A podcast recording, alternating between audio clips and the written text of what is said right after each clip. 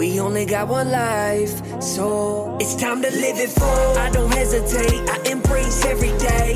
Cause we only got one life, so it's time to live it full. It's not about trying to achieve more again, but rather how to lose and let go. Let me explain. Once you let go of all things that aren't significant, you'll be left with everything that is truly important. I'm living everyday life with a purpose.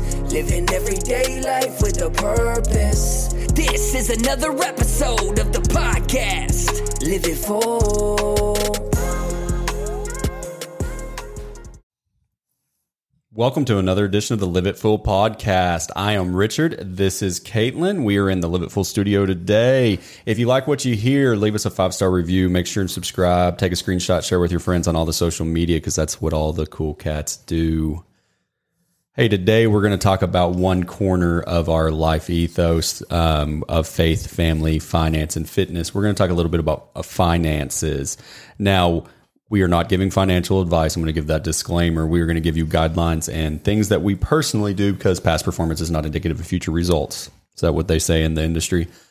Um, but we want to talk to you a little bit about what we do as a family and what works for us. Um, and there's actually a document that that we're going to go through called the 21 Rules of Money. I've posted it on our blog under that heading. If you want to check it out, um, we'll probably post it again with this with the podcast and a video of it as well. So, with that being said, I will let Miss Caitlin kick it off. All right. I just have the 21 rules in front of me, so I'm just going to read them off and then we can expand if if we need to. Yeah. Um, all right. Number one is 70, 20, 10. And what this means is that you live on 70% of your income, you invest 20%, and you give away 10%. Um, and we've implemented this in our lives, but our percentages are divided out even within the 70 that we live on. And it is. kind of and it's a little bit different. I'm looking at it from the business side too, because we do the business a little bit um, differently than a 70, 20, 10. This is what we actually consider what we take personally home, and so yeah, that's divided up that way. But it's a it's a good rule of thumb. You will you can you will be comfortable in life if you invest 20 percent of your income, because it's not what you make, it's what you keep. Right. And that's what one of my mentors always told me. And so you can uh, make a lot of money and spend it all. We know a lot of people that do that. We've been there. Um, Well- and so I think it's a good rule to try to get to. And with the giving away 10%, we didn't start off doing that, if we're being honest, because we felt like we didn't have 10% to give away. And and we're talking about specifically for us, we talk tithing, um, but I mean charity, charitable contributions are a part of that. And so I think it's important that you, um, it's not only maybe religious based, it is for us, but if it's not for you, I mean, I think ten percent going to the charity of your choice is an important thing to give back. The world, I do feel, um, you you get blessings back. Right. It's always it's always worked out when we had a little or when we had more.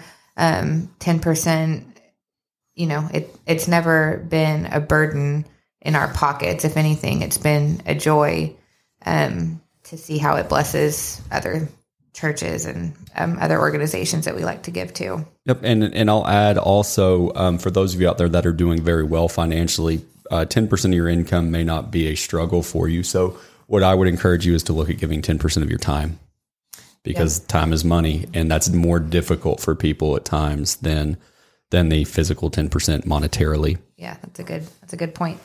All right, number 2 is if you can't buy something with cash, don't buy it with credit other than a car or real estate.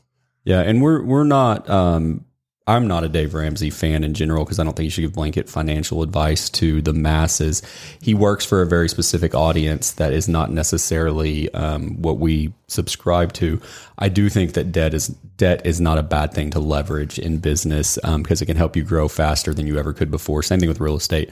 But I do believe that if you can't if it's not equipment for a business, car, house, and you really shouldn't buy it if you can't pay cash. Okay. Number three is have six months of living expenses in cash, but no more than that. Um, why? Why no more than that, Richard? Well, and so without getting into too much monetary policy for the uh, the the U.S. Federal Reserve, there's a lot in the news about that right now. Um, money in the bank doesn't make you any money. Right. When we were growing up in the 80s, 90s, um, savings and loans, you could make a good chunk of money on cash sitting in the bank. Now, you also paid a good chunk of money going out in interest on mortgages and car loans. to the tune of you might have been paying 15 to 18% on a car loan in the 80s, but you were making 8 to 10% on a CD. So, say on $100,000, you were making eight to $10,000 a year in interest. That's a substantial amount. Right now, a one year CD may be yielding you half a percent to a 0.5, percent. And so it's just not the same. So I encourage people to have, and maybe that is a Dave Ramsey thing, to have an emergency fund of six months. Um, so whatever your income is, if you make ten thousand dollars a month, have sixty thousand dollars set liquid in a savings account or a money market. That's going to draw some interest, but there's no risk to it. But I wouldn't put more than that because if you have an inflation rate of three to five percent, which we've been hovering more like two to three, but if you have any kind of inflation, you're really losing money with it being sitting there. Now you do need that set aside for emergencies. You know, the AC goes out, something happens and I have to pay deductible on insurance, or you know those kind of things. We have a health emergency and we need money for a surgery um, to pay deductibles or whatever it may be. Those are what that that's for. All right. Number four is don't waste money, um, which seems a little bit broad, but um, I think I think money would be wasted um, differently for people because that doesn't necessarily mean don't enjoy a nice meal or don't um, purchase something that you really love. That's not necessarily a waste. No, no, not at all. And I think that everybody's gonna be different. So when I when we talk about wasting money, if if it's not going to our faith, family, finance, fitness, um, we really need to consider what's that going to. And the more that you invest, and the more that you start trying to build your finances correctly, it gets addictive, and you want to think, oh, well, I could have bought X, Y, and Z stock versus that hundred and fifty dollars I spent on something you're not even going to keep or not going to have in six months. Right. Okay. Number five is don't spend money based on emotion. Um, and there's sort of like a rule of thumb that if something traumatic happens in your life, like you lose um, a family member or something like that, you're not supposed to make any big financial uh, commitments or changes in the first year after their death um, because that's potentially going to be spending based on your emotion. Yeah, and I would even say it's a difficult thing. So we've bought a lot of real estate in our life, um, probably most more than the average person. Um, and when you buy a rental property or an investment in income producing property, you look at the numbers, and numbers aren't emotional. And so you can tell somebody, um, I know you want X amount of dollars. It's going to generate this much income for me, so I'm willing to offer you Z. And if they like it, they like it. If they don't, they don't. Fine, whatever. It's not emotional. I'll go to the next deal. That the numbers work. When you're buying your own personal house, you have a tendency. Well, I want this house, so I'm going to do what I have to take to get it. And we've made that mistake before. And maybe it wasn't a mistake, but we had a house that we bought, our current house originally. It, we got a bad appraisal. I still think the house was worth more than it appraised for. Seller didn't want to budge because he wasn't emotional about it, and we took extra cash to closing. Looking back, it was an emotional decision because we wanted that emotional house. Decision, but I think, I mean, that's different than, I mean, because you are going to be living in it with your family. So You if are. it's perfect, it can maybe. You get more attached to houses than I do, though. So, I do. I do. Um, I love my home. but the other part of it is, if you're upset, don't go shopping. If you're hungry, don't go shopping. that's why they say don't shop when you're hungry at the grocery store because you end up coming home with a whole bunch of junk food that you didn't need. yep. Um, all right. Number six, when investing your money, do your due diligence, then do it again. Yep. Robert Kiyosaki talks about that you're going to look at a thousand deals before you buy a house. It sounds crazy, but it's actually probably true because I can tell you that um, we look at deals all the time in real estate and we look at the numbers without ever actually physically looking at the property. Um, we look at a lot before we ever pick one. Um, even on this c- commercial stuff lately, our business partner and I have sent a bunch back and forth that we really don't have any intention of buying, but we look at the numbers and say just just face surface level, we're trying to get to a point that I can say that's a good deal or that's not Right. before we go any deeper. So yeah, no, due diligence is a big deal. Okay. Number seven, think four generations in the future before you spend or invest your money. Will it benefit my children's children? Yeah, I think that's a big one. I don't think that needs a whole lot of explanation. Okay. Number eight, never carry a credit card balance unless it's at 0%. Um, and in our early marriage, we had a credit card balance and it was a really happy day. The day that that was Yeah, I mean we've we We've um, been there. We've lived on credit starting businesses, and that's scary. And the the issue with it is is it's not a small interest rate. Even even if you have perfect credit, most cards are going to be minimally 13 or 14%, if not 20, 21. All right. Never have all your money in one account. Read Profit First if you have not. So that's where we talk about the percentages a lot with Profit First. It's a book by Michael Michalowicz. We've talked about it um, a few times. Um, but basically, his thought process is our minds default to the easiest thing. And we've talked about that a lot, that your mind takes the path of least resistance. So he wants you to be able to log into an account and know that if your expenses are paid, that's how much money's left over. And so we do have, um, it probably would throw some people off because I usually know how much is in each account, but we have profit account, we have an operating account, we have a tax account, we have a savings, um, and, and, things go in there automatically. Mm-hmm. And so, um, if it's not in that account, we don't have money to spend for that. It's almost it's almost an envelope system, but much more developed without cash.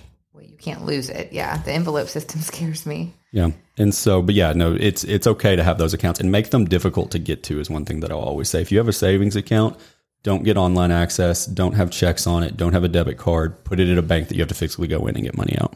If you have problems with spending. All right. Number nine, never have all your money in one account. Oh, nope. Sorry. We're on number 10. Never have all your money in one investment unless it's your first deal. Yep. I mean, that's pretty self explanatory. You want to be as, uh, you talk about diversification and everything. Yeah. No, not all your eggs in one basket, so to speak.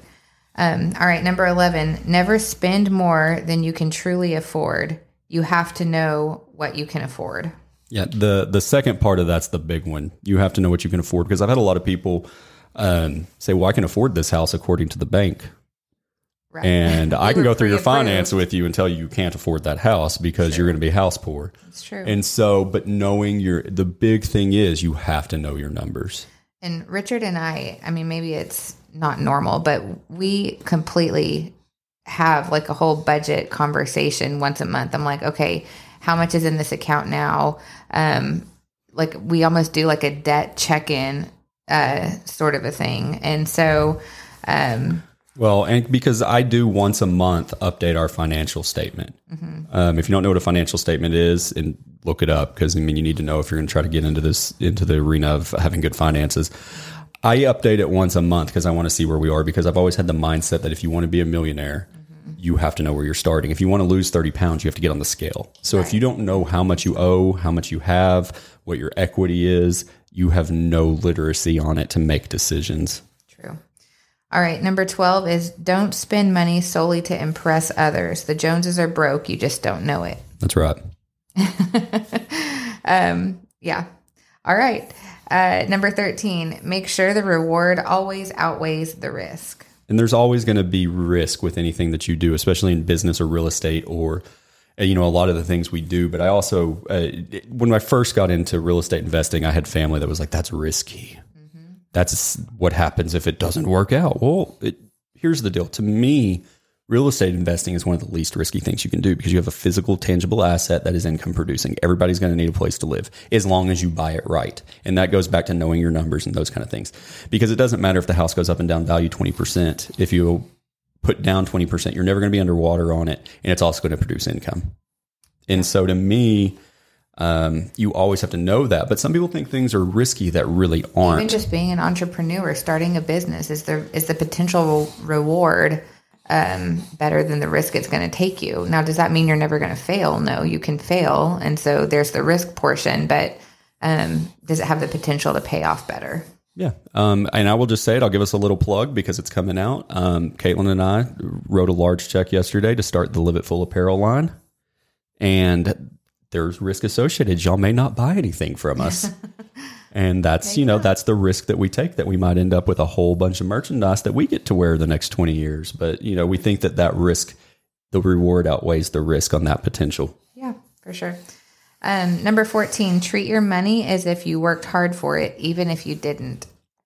That's a that's an important one. You always are a little more stingy with your own money. Absolutely. I mean, even look at kids. I always go back to the mindset of children when I'm thinking about things. Uh, you give a kid $20, they'll spend it. They earn $20, they're a lot less likely to spend it. Yep, for sure. Um, never work for the same dollar twice.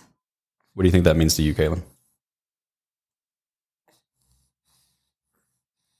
You're supposed to be answering. Oh, I'm supposed to be answering though. Um, what that means is if you do diligence and you understand what you're doing, you shouldn't have to do the same thing twice to make the same money. Right. An example would be somebody that like um, created some program on, uh, and you could buy it like a PDF or something. They did the work, they did the background, they spent the money um, on the one PDF, and so the money that they're going to get from that, they can just keep selling the same PDF. They don't have to do that again to make money off of that same thing. Yeah. Um, all right. Number 16 is manage and adapt your budget monthly. That's a pretty simple one, but it's important. And and if you're struggling with finances, I would tell you even weekly in the beginning. Definitely. Uh, know your numbers. This is most people's biggest issue. Like I said, I'll repeat it. If you want to lose weight, you got to know where you start. If you want to be a millionaire, you got to know what your balance is right now. Yep. Number 18, if it sounds too good to be true, it is. Trust me. Yeah. Um, and I'm not jumping on the crypto bandwagon on some things just yet. Um, I'm not saying there's not validity there, and I do understand it a lot better than I did even a month ago. Um, but there's times out there, if it sounds too good to be true, it probably is. Uh, maybe this is a story for another time, but we had a, a debt consolidation issue like this one time. But anyway, we'll Oh yeah, that, that's been like 15 years ago. It wasn't great. we can, we can expand on that at a later time. Don't, don't trust companies. It sounded really good to be true, and it was.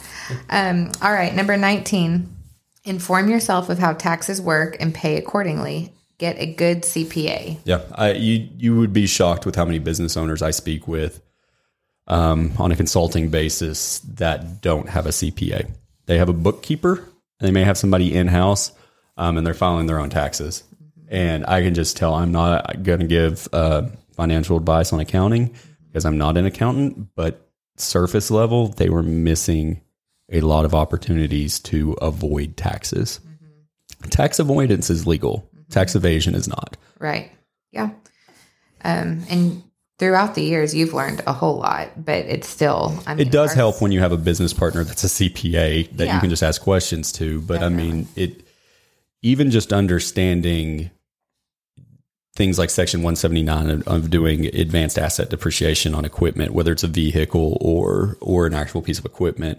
I mean, there's all sorts of stuff that you're going to need to buy something anyways. Doesn't make sense to do it. The government basically incentivizes you to buy stuff because they'll give you tax breaks on doing it. All right. Number 20, never rely on just one source of income. The average millionaire has seven.